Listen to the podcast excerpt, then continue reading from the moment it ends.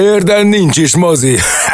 Az egész műsor hazugság. Engem nem vernek át. Filmszerész, Filmszerész az Érdefem 1013-on. Minden csütörtökön este 8-tól. Azt hiszik, most jöttem le a falvédőről? Hello mindenkinek, ez itt a Filmszerész Gellértel és Szabival Gellért visszatért a stúdióba. Szia Gellért! Szevasz Szabi, üdvözlöm a kedves hallgatókat. Én visszatértem, de egy kicsit mindig ilyen náthás vagyok, amiért elnézést kérek, amennyiben ez érződik a hangomon, ez, szerintem érződik. Ez szexi.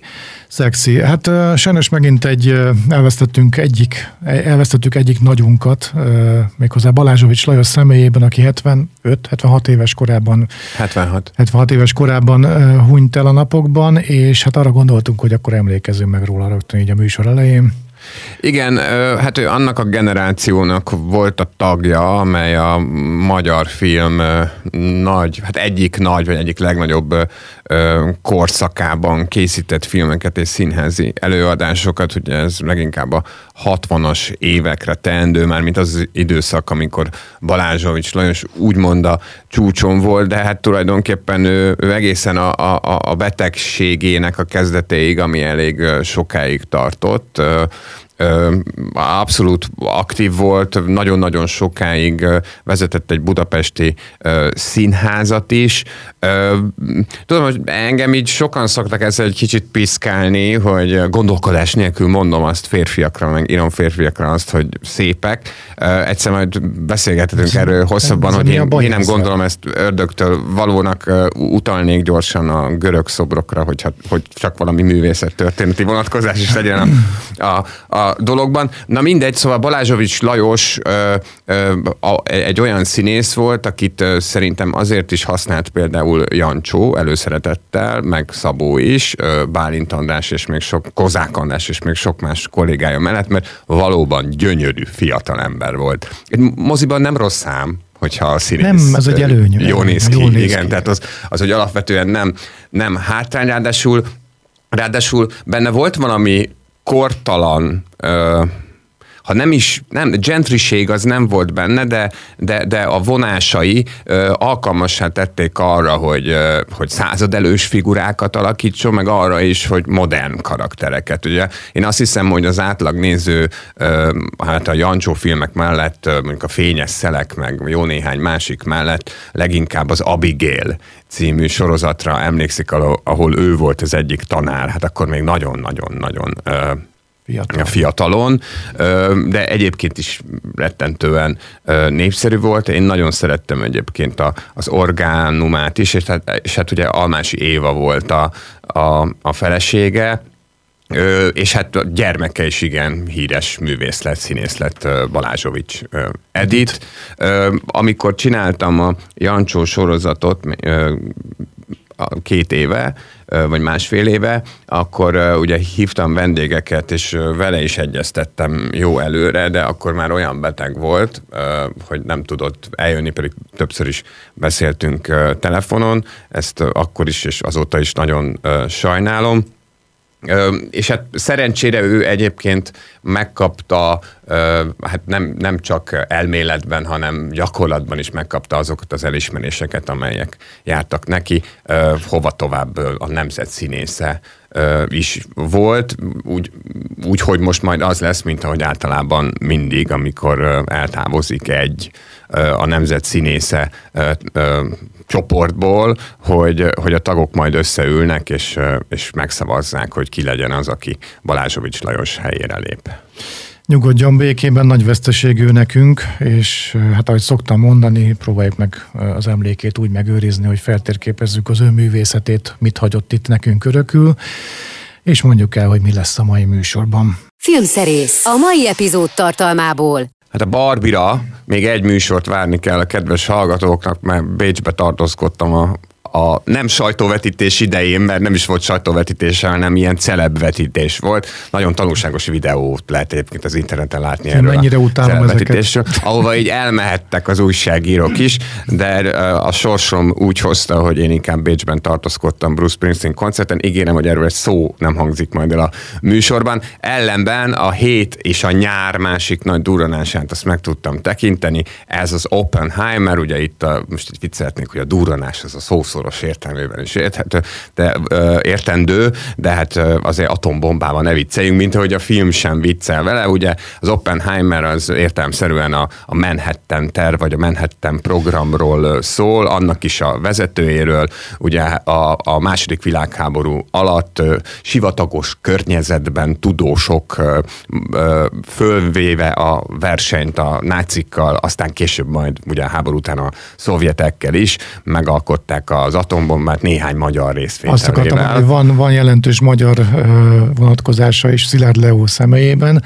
Meg hát Tellerre beszél. Tellere, de, ugye valamelyikük nem nagyon akarta ezt. Van a, A filmből majd megtudod, hogy mi történt. Igen, mert ugye a Kozmosz című sorozatnak a felújítása, amit a Neil deGrasse Tyson fizikus hoztol, nem tudom, láttad, ez 2016-os, Igen, 14 igen. igen, abban ugye egy egész rész van erről. Sőt, van Szilárd erről Leó és egy egész drámasorozat, néhány éves Manhattan terv. igen, igen, igen, tehát hogy azt hiszem, hogy Tellerede volt, aki azt mondta, hogy ő nem nagyon akar ebben részt venni, nem akar a történelmi ügyekben belemenni. A film szerint pont nem így volt, de majd megnézed az, Jó, a- oké. a- a- az Oppenheimert, ami ugye hát Christopher Nolan új három órás IMAX kamerákkal forgatott szuperprodukciója, ami szerintem elég sok nézőnek fog meglepetést okozni, majd nem sokára eljutunk odaig, és elmondom, hogy, hogy szerintem miért. Aztán beszélünk egy tévésorozatról, ami most ért véget a Disney Pluson, az a címe, a magyar címe, hogy a szekta szökevénye, ez egy kicsit ilyen Izaura tévés cím, de ne tévesszem meg senkit, egy nagyon izgalmas sorozatról van szó, mostában nagyon mennek ezek a szektás dolgok így a true crime mellett, ez is egyébként igaz történet alapján készült, de majd azt elmondom, hogy pontosan hogyan, mert a, szokásosnál egy picit jobban meg van csavarva ez, már mint a kapcsolódása a, a valósághoz. Aztán Brian De Palmáról látható egy dokumentumfilm az HBO Maxon, ami szerintem szuper lett, erről is beszélünk. Majd a végén egy igazi nyári kikapcsolódás, maradunk a tévésorozatoknál, a Szigorúan Barátság című sorozat az Apple TV Pluson ö, látható. Ö, Hát ez lesz a a kínálat, ö, zeneileg pedig annyiban kapcsolódunk az Oppenheimerhez, hogy a Christopher Nolan egyel ezelőtti filmjének a zenét hallgatjuk. Ö, Ludwig Göransson, svéd zeneszerző váltotta Hans Zimmert, akkor még kényszerből egyébként, mert hogy ott volt egy kis gond a, a, az utó munkáknál, hogy, hogy a Covid miatt mindenféle gondok voltak, és a Hans Zimmernek már volt szerződése, és ezért nem tudta megcsinálni a Tenet filmzenét, ezért Ludwig Göransson ugrott be, és hát annyira elégedett volt egyébként Christopher Nolan vele, hogy az Oppenheimer zenét is Göransson írta. Eléggé, most abban nem tudunk majd belehallgatni, mert a Tenet zenét fogjuk hallgatni, mert az, az Oppenheimer még nem jelent meg, de eléggé ilyen Hans Zimmeres lett egyébként az Oppenheimer zenéje. A Teneté nem az, a Teneté szerintem nagyon izgalmas, ilyen elektronikus, idegesítő, egyébként önmagában csak néhány percig hallgatható zene, de úgyis csak néhány percig hallgatjuk, úgyhogy jöjjön is az első tétel ebből a filmből. Filmszerész, a hét filmje. Nos, Gellért, akkor tegyük tisztába a fejemben uralkodó káoszt Telleredével, Szilárd Leóval, Robert Oppenheimerrel kapcsolatban. Annyi hozzáfűznék, hogy nekem van kötődésem Oppenheimerhez. Na, rokonok vagytok? Nem, annyira azért nem, de gyerekkoromban nekem nem ez a fizimiska van meg Robert Oppenheimerről, remélem Robertnek hívják, Robert Oppenheimerről. Igen, G. Ö, Robert. hanem, hanem Jé, valahogy jé, ilyen nagyon jé, vékony, vékony dongájú, mondjuk a Cillian Murphy esetében ez fennállt ez a dolog, Két hasonlít rá. de hogy ö, valahogy nekünk az volt meg, hogy egyszer volt egy olyan korszaka ennek a csókának, hogy tök le volt tolva a haja. És akkoriban Simán nekem is ilyen fejem volt, és a gyerekkori barátaim úgy hívtak engem, hogy Oppenheimer, valami oknál fogva, mert akkor volt egy ilyen dokumentumfilm a Aha. tévében Oppenheimerről, és onnan tudtuk meg, hogy hát neki köszönhetjük az atombombát, hát köszönjük. Nos, hát Cillian Murphy Christopher Nolan filmjében leginkább kalapban látható, vagy hát nem mindig egyébként, de nagyon sokszor kalapban látható. A frizurája az, az nem feltétlenül Nem olyan, tüsi, de egyébként, ahogy elnéztem az eredeti képeket Oppenheimerről, hasonlít rá, és hát ahogy ez várható volt, Cillian Murphy óriásit játszik, mint ahogy így az elején rögtön megjegyezném, hogy úgy általában a Christopher Nolan filmekben a színészekkel nem szokott lenni probléma egyáltalán, de, de itt még az előzményekhez képest is kifejezetten nagyszerű alakításokat láthatunk, és közben gondolkodtam is, hogy, hogy, hogy kit lehetne igazából kiemelni, mert hogy még a viszonylagos, erőteljesebb mellékszereplők, mint például Florence Pugh, vagy, vagy Matt Damon, vagy Rami Malek, aki, aki egy Oscar-díjas színész, és van körülbelül hat mondata ebben, ebben a filmben, még nekik is jutnak olyan pillanataik, amelyek miatt meg tudod őket uh, jegyezni, tehát uh, színészi szempontból is egy rendkívül ihletett filmről van szó, ami pedig azt illeti, uh, hogy most akkor ebben az egész atombomba, hidrogénbomba megalkotás dologban ki volt mi ellen, na hát ezért kell megnézni a filmet, mert uh, Nolan szerint nem olyan egyszerű ez a válasz, mint ahogy ezt uh, uh, gondoljuk. Uh, ugye az Oppenheimerrel kapcsolatban 2023 nyarán mindenféleképpen meg kell jegyezni, hogy van ennek egy pár filmje, ugye a Barbie, ilyen nagyon érdekes módon, mivel ugye egy napon uh, nyitnak a kasszáknál, lett egy ilyen Barbieheimer uh, kultusz, mindenféle mémek születnek, uh, viccnek indult az egész, de szerint szerintem egy, egy rendkívül szellemes, és én azt gondolom, hogy hatékony, hát tulajdonképpen riválisok közti összefogásból összejövő kampány lett, aminek a végén a, a, a Barbie alkotói, meg az Oppenheimer alkotói is a másik film jegyeivel pózolnak, arra próbálják meg az embereket rávenni, hogy mind a két filmet megnézzék, és ezt most csak azért mondtam el, mert szerintem egy idő után a, a, az Oppenheimerrel kapcsolatban a stúdió úgy döntött, hogy, hogy akkor tényleg elkezdjük úgy kommunikálni ezt a filmet, mint egy óriási nagy látványfilmet, mint egy nagy blockbustert. Na most ehhez képest a kedves néző be fog ülni erre a filmre, szerintem nagyon különös hangulatú alkotást fogadhat majd be, de azért szólnék, hogy ebben három órán keresztül ilyen öltönyös csávók beszélgetnek. Tehát leginkább az lesz ebben a filmben, leginkább személyi drámák lesznek, leginkább lelkiismereti dráma lesz, benne van a robbanás, nagyon meg van csinálva, de aki a Mission Impossible szeretné, hát hogy mondjam, viszont megugrani, látni, hogy igen. viszont látni, az, az óriásit fog csalódni. Ez az egyik. A másik pedig az, hogy a hogy a Nolannél általában az szokott lenni, hogy, hogy, hogy, hogy nála általában a, a, a dialógusok, egy kicsit folytatván ezt a gondolatot, hogy ebben a filmben nagyon-nagyon sokat beszélgetnek, igazából nem feltétlenül annyira fontosak. Általában elmagyarázzák a látványt, az szokott lenni.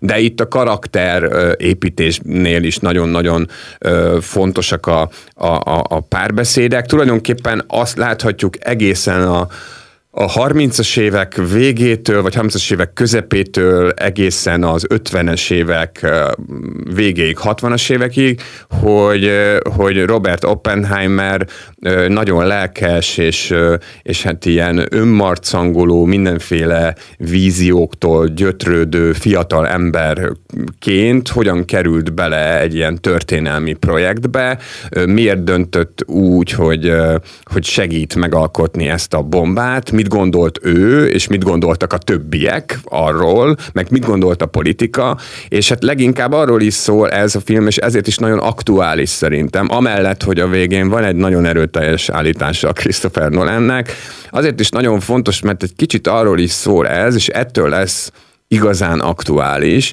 és és ettől lesz szerintem igazán fontos film, hogy mit csinál a politika, mit csinál a közvélemény, mit csinálunk mi a tudományjal.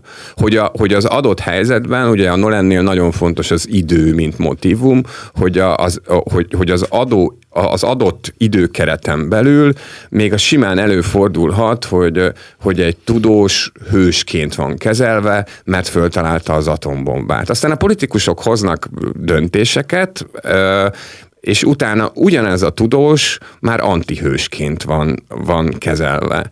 Ö, és, és azt járja körbe ez a film, hogy tehet-e valamit egy ilyen tudós aki nem politikus, azon, azon túl, hogy teszi a munkáját, plusz még azért is három órás a film, mert hogy az Oppenheimernek a a magánélete is nagyon fontos szerephez jut, mert ö, ö, fontos volt a Nolannek, hogy azt a, azt a külön kis világot képviselő ö, mesterséges várost, amit a Manhattan tervhez a sivatag közepén építettek. Amit az Indiana Jonesban is viszont láthattunk. Igen, a, a, azt is láthassuk, pontosabban azt, hogy ott milyen volt az élet, és, és hogy, hogy, hogyan működött e, ez az egész, ez is roppant érdekes, és hát fontos volt az is, hogy ez a figura, a Cillian Murphy Oppenheimere egy, egy, egy nagyon esendő csávó legyen, aki, aki hát, hogy mondjam, párként vagy, vagy férfiként nem, nem feltétlenül volt makulátlan, viszont volt neki egy olyan erkölcsi, morális kódja, aminek megpróbált végig megfelelni, és hát valahol emberileg ebbe is bukott bele. Hát azért ezt nem lehetett tartani az atombomba megalkotójaként. Ezt az egészet. Nagyon érdekes vizuálisan a film, mert tényleg szerintem legalább az 50 ában az van, hogy egy ilyen testület ül különböző asztaloknál. És, és számolgatnak. Akkor, és, akkor, és, akkor, és akkor beszámolókat hallgatnak, meg vitatkoznak a kommunizmusról, meg erről, arról, amarról.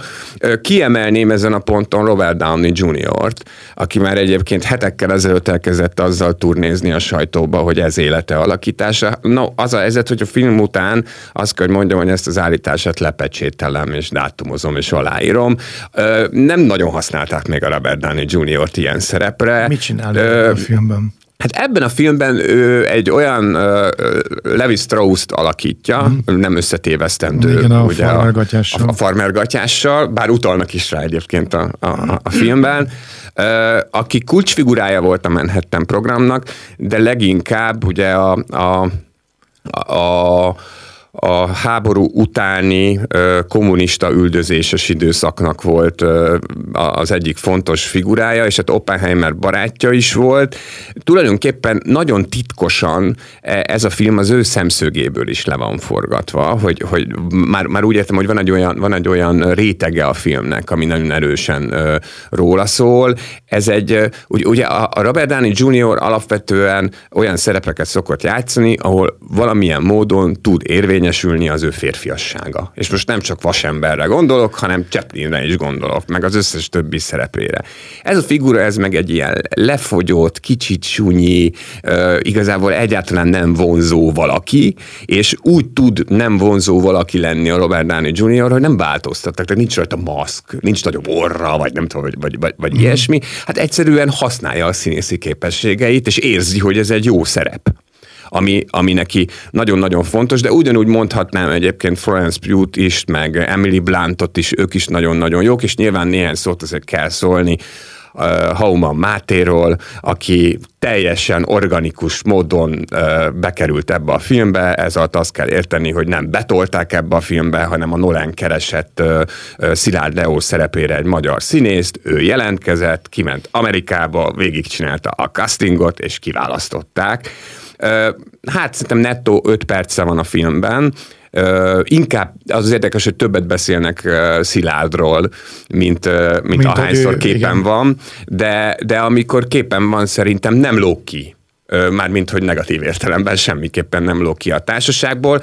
Ugyanakkor az is eszembe jutott, amikor néztem a filmet, hogy vajon mi képesek vagyunk-e a Hauman Mátét egy Nolan filmben uh, pártatlanul nézni? Mármint, hogy, hogy hogy nekünk nyilván van a magyar színészekről egy képünk, és amikor egy ilyen szokatlan helyen, egy, egy nagy amerikai filmben, amit nem Magyarországon forgattak, tehát rajta kívül nincsenek magyar színészek, meg magyar díszletek, meg ilyesmi, megjelenik egy ilyen magyar színész, akkor el tudom-e neki hinni azt, hogy ő Szilárd Leó, és hogy, hogy, hogy nem az van, hogy, hogy nem az van-e, hogy, hogy az magával ragad, hogy te jó ég, ahoma Mátét láttam egy Nolan filmben. Én valahol középen voltam a film közben, tehát tudtam is őt Szilárd Leóként nézni, meg, meg, meg nem is. De hát olyan nagyon sok példa erre még nem volt. Hát nekem ugye ez a, ez a skrupulosom, hogy skrupul, na, az, amikor én látok egy olyan filmet, mint Magyarországon forgattak, és nem tudok elvonatkoztatni attól, hogy ez a Calvin tér.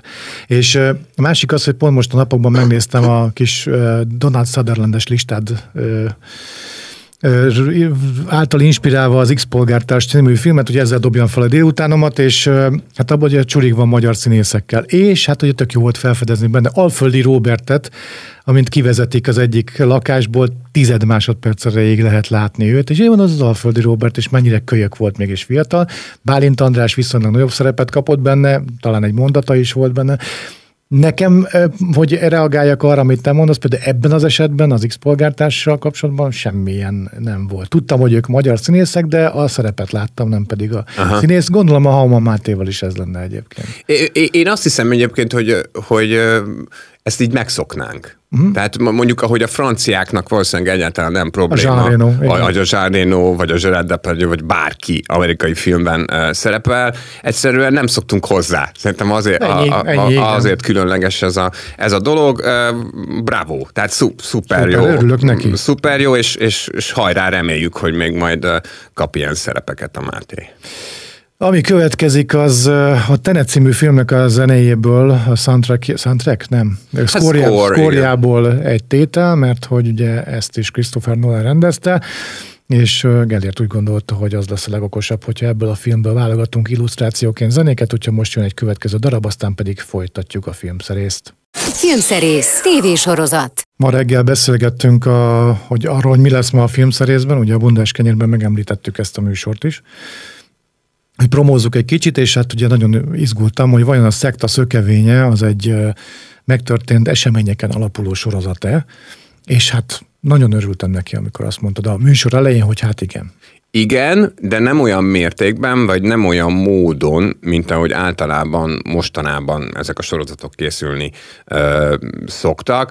Ö, itt hangsúlyozzák is egyébként, ez egy minisorozat, a, a részek elején, hogy ugyan megtörtént események alapján készült, de ö, hát a, a szokásosnál kicsit erőteljesebben utalnak arra, hogy a, a fantázia azért itt nagyobb szerepet játszott, mint az írói fantázia, meg a drámai hatás, de tény, hogy az a szekta vezető nő, akiről szól ez az egész, aki működtetett egy ilyen nagyon érdekes vallási szektát, ő valóban létezett, és valóban különböző ilyen fél legális, de leginkább illegális módszerekkel tulajdonképpen megszerzett gyerekeket, akiknek a haját, hangzik. akinek a, a haját szőkére festette, ilyen nagyon fura, a horror kinézetűek lettek ezek a gyerekek ettől.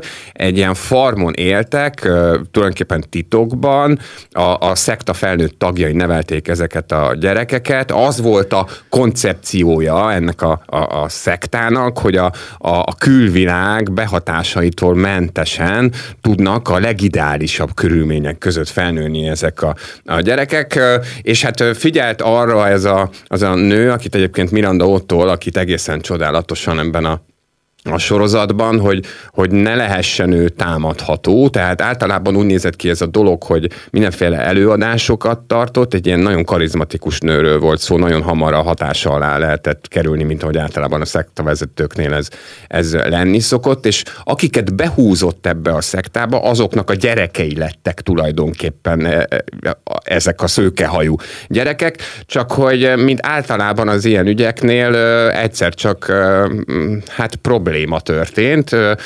Valaki úgy gondolta, hogy jó ötlet elrabolni egy kislányt, aki éppen sétál az utcán, és hát, és hát őt is beleaplikálni ebbe a szektába, és hát ez, ez az esemény olyan dolgokat indított el, aminek a végeredményeképpen hát fölhívták magukra még jobban a, a figyelmet, mert a rendőrök egyébként is gyanakodtak erre az egész ügyre, de nem nagyon volt bizonyíték ellenük. Egyébként ez az első saját gyártású Disney Plus-os sorozata az ausztráloknak, tehát ez egy ausztrál történet, ausztrál sorozat. Guy Pearce is van benne Jaj, például.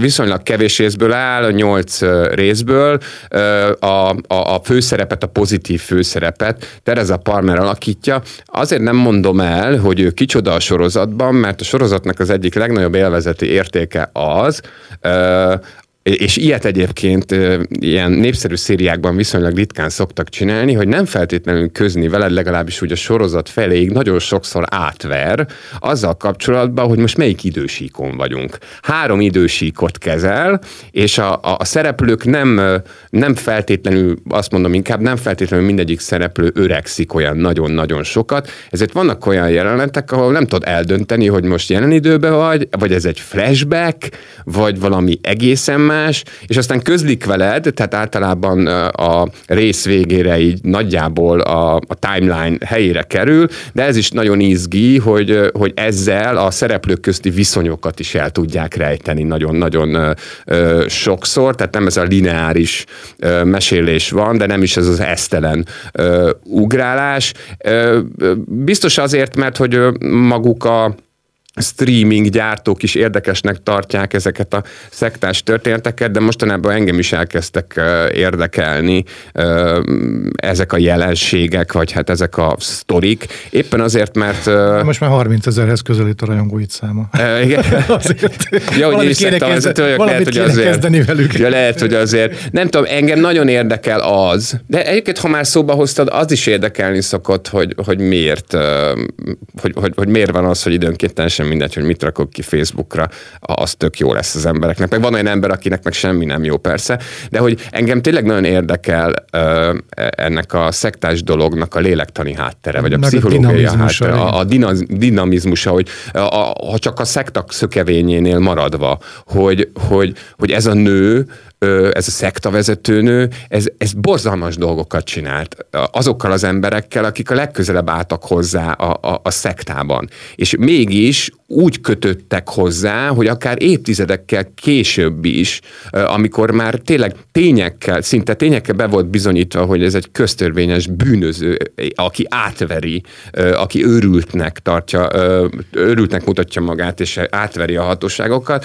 Tehát amikor már egyértelmű volt, hogy ki az a nő, még, még, még, még akkor is visszamentek hozzá, még akkor is újra tudta építeni ezt az egészet. A karizma az rettenetesen hát, fontos. Szoktam, vagy... szoktam mondani, és erre is rá lehet húzni, hogy nem sosem az előadóval, hanem a közönséggel van a baj. Tehát, hogy, vagy hát kell a közönségnek a, a közönségnek a minősége, most nem áldozat hibáztatok, nagyon félreérts, de amikor van egy érthetetlen zenekar, amit... Én értem, én azért nem értem most, e, azért nem gondolom most ezt a párhuzamot feltétlenül jónak, mert alapvetően ezek az emberek szerintem, akik ilyen szektákat üzemeltetnek, visszaélnek másoknak jó, jó, jó. A, a, a traumáival, a, tehát hogy igazából a manipulációra épít Igen, ez az egész. Én, tehát, nem azt mondom, hogy de az rossz... előadóval van a baj, hiszen de, ő okay, él vissza. De akkor rosszul fogalmaztam, nem azt mondom, hogy rosszak azok az emberek, akik bekajálják ezt a manipulációt, hanem kellenek azok az emberek, akikkel be lehet kajáltatni a manipulációt, és ez nem, az, nem azt mondom, hogy ezek az emberek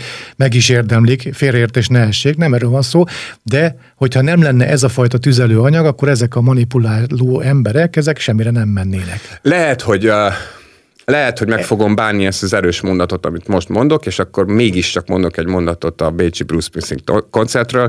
Nekem az fogalmazódott meg közben, amikor láttam ezt a 60 ezer embert, meg ezt a 74 évest ott fönn a színpadon, hogy, hogy milyen érdekes, hogy az vajon mitől függhet, hogy, megszül, hogy megszületsz valamilyen, valamilyen ö, tehetséggel, az, mert az egy óriási tehetség, hogyha tömegekre tudsz ö, hatni, és, és mitől függ az, hogy Bruce Springsteen lesz belőled, vagy Orbán Viktor? Uh-huh. Hogy mi, mitől függ az, hogy mire használod ezt az adottságodat. Mert ezeknek a, egyébként ezeknek a szektavezetőknek is van, van egy tehetségük, egy, egy, egy giftjük. Az, hogy, az, hogy, hogy, hogy hisznek nekik, hogy valamit tudnak képviselni, hogy valamilyen kiutat tudnak mutatni az embereknek különböző helyzetekben. Ezért szoktam haragudni azért, amikor azt mondják az említett úrra, az említett úrra idézőjelben. Aki vagy a, a Bruce Springsteen. Igen, vagy akár Adolf Hitlerre, hogy micsoda zsenialitással bírt az az ember. Nem, nem hát, vagyok hajlandó elfogadni. Bruce Springsteennél igen, de a másiknál, aki rosszra használja ezt a giftet, amit te így emlegettél, De nem zseniális, egyszerűen csak egy, egy, egy Hát hát igen, épp- bűnöző. Épp, éppen Hitlernél volt az, hogy nem olyan rég láttam egy elég jó doksit róla, hogy ott mondta róla egy történész, hogy Egy sorozatot láttam, hogy na- nagyon-nagyon sok Igen, ilyen igen. készül, meg mindig népszerű ez az állat. Szóval, hogy vagy legalábbis nagyon-nagyon érdekes. Tanulmányozzák meg, igen. Igen, egy, egy történész mondta róla, hogy igazából szerinte a Hitlernek egyetlen egy igazi adottsága volt, pozitív. Mármint, hogy szerinte nem volt jó stratéga, szerinte nem volt jó hadvezér, nem volt jó népvezető, egyetlen egy dologban volt zseniális, de abban valószínűleg az egyik legnagyobb volt a világon, a szónoklásban. Abban, hogy olyan szuggesztíven adta elő a hagymázas hülyeségeit, hogy nem tudták a népek nem elhinni éppen abban a történelmi helyzetben, amiben Igen. benne voltak. Elcsú, elcsúsztunk egy kicsit más irányba, de tök, tök, tökre jó illik ide. Ez nem ide illik egyébként. Abszolút, abszolút. Hát hogy ebben a hat részes sorozatban, amit én emlegettem, ott azért nagyon sokszor fel, fel ö, hánytorgatják azt, hogy hát ez nem más, mint színjáték. A csávó az elgyakorolt mindent. Na, ezt mondtam a én cél is, igen. érdekében, így van. Tehát ez- ez nem is feltétlenül- zseni igen, volt. Igen, igen. Tehát még az is, hogy hogy tartja a kezét. Hát ott állt a tükör előtt, Így van, mondták is, meg, ö, igen. meg, meg, meg, képeket is lehetett látni, hogy egy egész fotósorozat van arról, Arról, ahogy a- a, ahogy gyakorolja a mozdulatait, hogy majd a több tízezer ember előtt hogyan fog beszélni. Szóval a szekta szökevényéből azért kiderül az is, hogy hogy, hogy ki után mennek az emberek. A Tenet című filmből játszunk zenéket, mert hogy az Oppenheimer című filmnek is a rendezője, mint hogy a Teneté, Christopher Nolan, és ezért És a zeneszerző is ugyanaz. és a zeneszerző is ugyanaz, Johan Göransson. Uh-huh, Nem, Johan Göransson, jól mondtam? Mindjárt, mindjárt, mindjárt mondom, mert most pont elmentem. Ludwig. Ludwig, Göransson, én nem tudom, miért Johan. eh, Nem tudom, Most lehet, nagyon menő. lehet, hogy a tegnapi Ferőer-szigeteki meccs miatt beakadt a Johan, úgyhogy e- ebből a filmből, a Tenetből következik egy tétel, aztán jövünk vissza mindjárt. Filmszerész, házi mozi. Nem ez a Brian Di Palma, Di Palma című film, ami Brian Di Palmára szól, nem ez volt az, amiről te egy hirtelen nem tudtál, és így valahonnan búvópatakként került elő? És, Hát úgy, hogy igen, hát a, úgy került elő búvópaktakként, hogy egyszer csak megláttam a nekem ajánlott tartalmak között az HBO Maxon. Na, erre gondoltam. De én nem tudtam róla, mert 2015-ös, és uh, egyébként meg uh, neves uh, rendezői vannak ennek a doksinak, Noam Baumbach és uh, Jake Paltrow, és valóban Brian De Palmáról szól, arról a uh, rendezőről, aki együtt indult George Lucas-szal, Francis Ford Coppolával, Steven Spielberg-el, és így tovább, és így tovább ők építették föl, ők voltak ugye az új hollywoodi vadak, ők építették föl a megváltozott Hollywoodot, és hát ebben a dokumentumfilmben ő ül a lakásában és mesél az életművéről, rengeteg filmrészlettel, és nagyon-nagyon-nagyon sok sztorival. Brian De Palmának a, a, a leghíresebb filmje talán, ha, ha csak egyet mondhatok, akkor én a Sebb helyes arcút mondanám, mert mindenféleképpen azt ismerik szerintem a legtöbben, de az, aki legyőzte Al Capone-t, meg a, a Kerry is nagyon-nagyon híres, és alapvetően mivel a, a Di Palma azért egy, egy, egy nagyon ihletett a, a, a, a a filmnyelvbe igazán szerelmes alkotó volt, ezért még a leggyengébb filmjeiben is van valami érdekesség, vagy valamilyen ilyen nagyon izgalmas old school do- dolog. Ő egy kemény vonalas Hitchcock rajongó volt. Érdekesen egyébként ebben a, a doksiban a, a, a, az, amikor az, amikor azokról a filmekről beszél, amelyeknél teljesen egyértelműen például, mint a Halál a hídon, meg a gyilkosságokhoz öltözve, tulajdonképpen egy az egyben lenyúlt vagy egy Hitchcock filmet, vagy egy Antonioni filmet, és azt ö,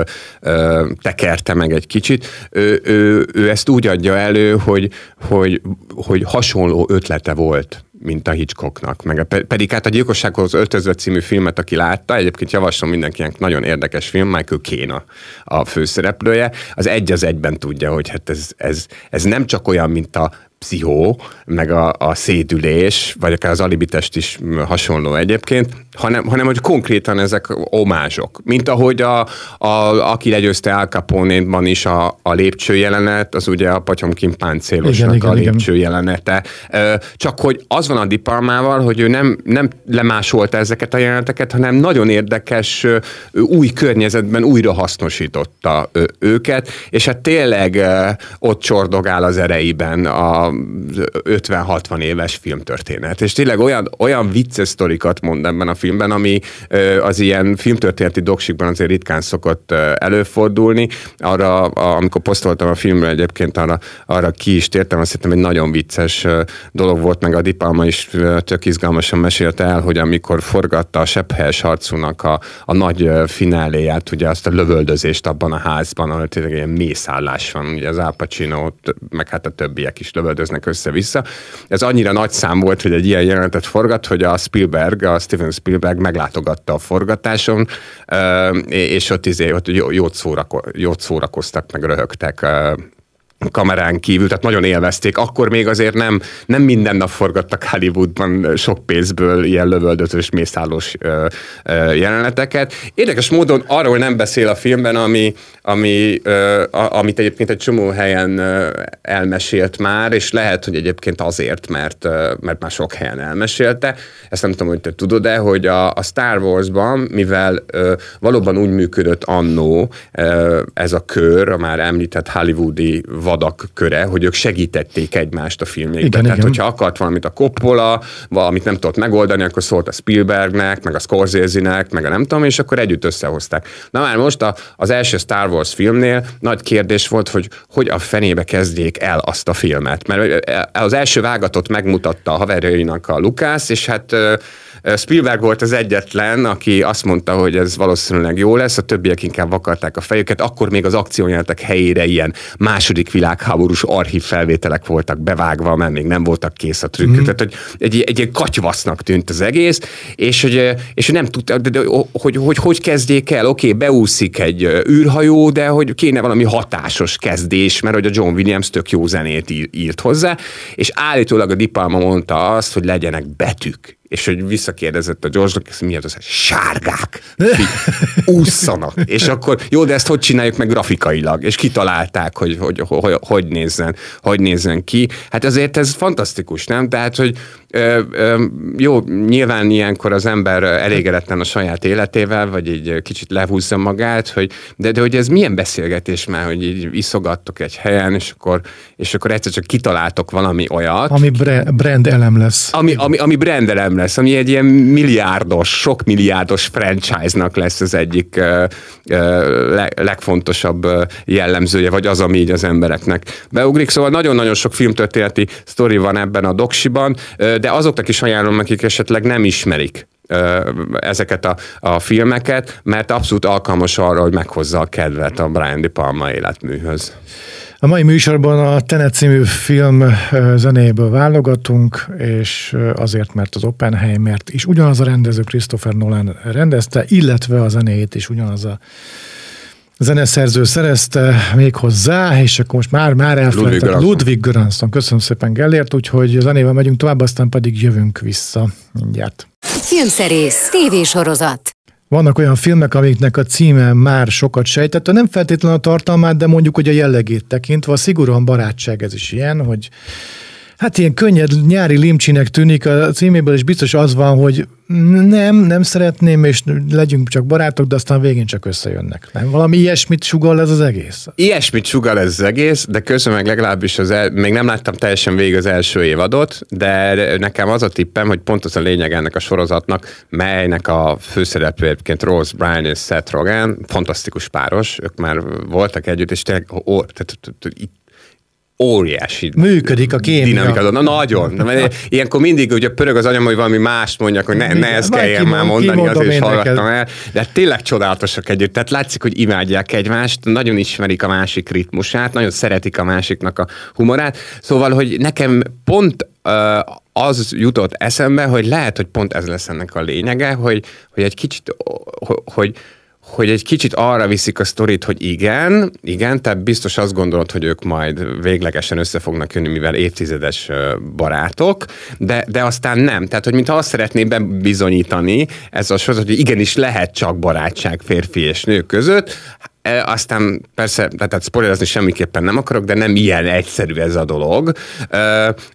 Aki szereti Jude Apatow filmeit, nagyjából azt a humort fogja egyébként visszakapni. Valóban egy limonádéről van szó, de a legjobb minőségű citromból és a legjobb minőségű vízből van készítve én nagyon-nagyon sokat szoktam rajta nevetni, pedig nekem ezek az amerikai végjáték sorozatok úgy általában csak olyan kellemesen szoktak esni, olyan nagyon-nagyon nagyokat nem szoktam rajtuk nevetni, de szuper jó ez a két ember együtt, és tényleg nagyon vicces szerintem az alaphelyzet, ugyanis az az alaphelyzet, hogy a Rose Bryan és a Seth Rogen kamaszkoruktól, vagy kisgyerekkoruktól kezdve össze voltak nőve. Tehát a legjobb barátok voltak, de tényleg de csak barátok voltak, de a legjobb barátok. A Seth Rogen elvett egy nőt, akit a Rose Bryan a karaktere nem tudott elfogadni, és hát ezért összevesztek, és hosszú évekre elszakadtak egymástól. És egyszer csak a, a nő, akinek közben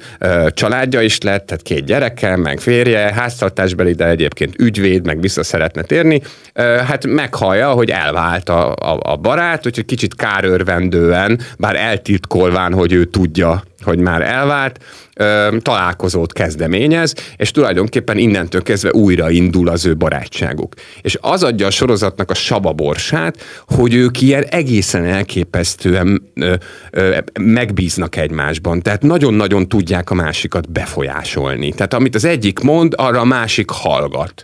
És így ö, olyanok tényleg, mint egy házas pár, de közben meg, közben meg a nőnek megvan a férje, és az a helyzet, hogy, hogy, hogy jó kapcsolatban él a férjével el, és még, tehát e, e, ez feszíti tulajdonképpen a történetet, hogy, hogy ezt meddig lehet elviselni. El tudja viselni a férj, el tudja elviselni a, a nem tudom én, a, hogyha lesz a csávónak a, a, az új csaja, hogy hogyan kommunikálsz egy ilyen kapcsolatot egy, egy, egy hagyományos családi modellben. Hogy jó, oké, én vagyok az anya, meg én vagyok a feleség, de közben a legjobb barátom meg egy faszi, akivel együtt szívunk, meg együtt iszunk, meg együtt lógunk meg, akár családi eseményekről is, és hogy ez, ez, ez, ez nagyon fordulatosan, nagyon kedvesen, és az improvizatív elemeket is hát így beleszőve mesélik el nekünk, ugye, hát a Seth Rogennek ugye nagyon markáns humora van, tehát azt lehet szeretni, meg lehet utálni.